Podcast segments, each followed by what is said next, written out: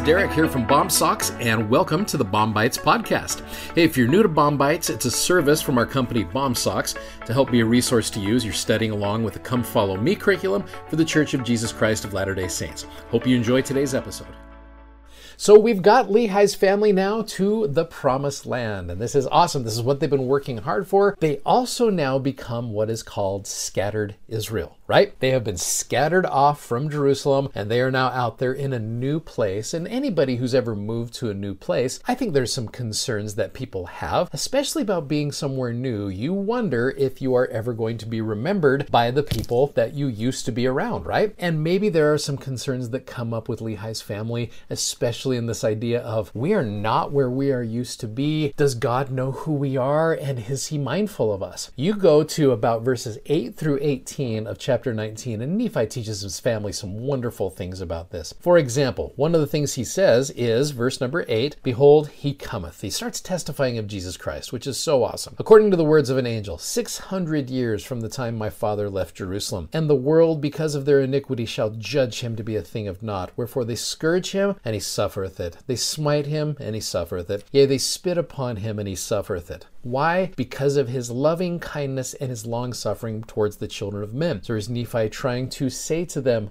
Look, this God of Israel understands who you are to the point where he will do anything to help you. And he goes through the next several verses and is quoting scripture about how the Lord will help his children out. Verse 15 Nevertheless, when that day cometh, saith the prophet, that they no more turn aside their hearts against the Holy One of Israel, then will he remember the covenants which he made unto their fathers. Now, again, scattered Israel, you often wonder, it's like those covenants which God made with me, will he remember them? Yea, then will he remember the isles of the sea, which is now Lehi's family. And all the people who are of the house of Israel will I gather in, saith the Lord, according to the words of the prophet Zenos from the four quarters of the earth. I love how he quotes from Zenos right here. We'll talk more about him when we get into Jacob chapter 5. Verse 18 is such a cool verse for anybody who feels like they have been forgotten as they're moving forward. I, Nephi, have written these things unto my people that perhaps I might persuade them that they would remember the Lord their Redeemer. I've often said, what happens when you don't remember?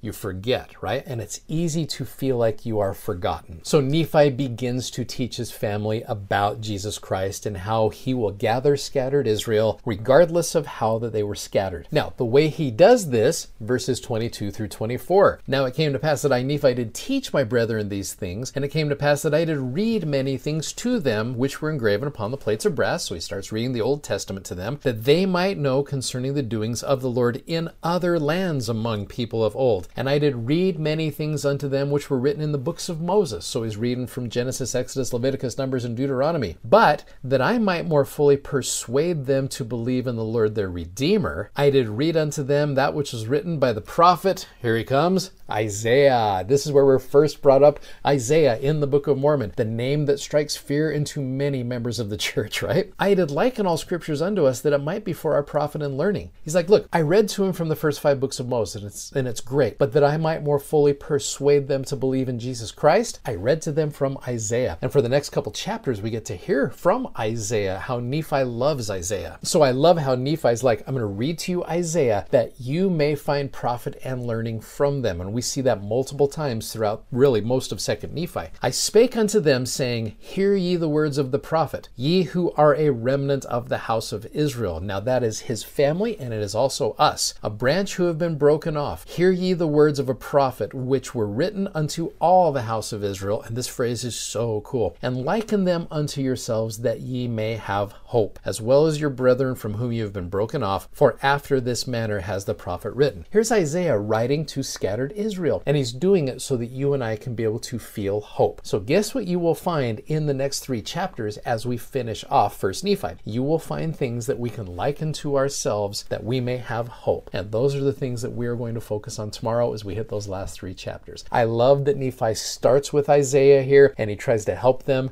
believe in Jesus Christ more because of that. like I said, you're going to see it happening very well in the next three chapters.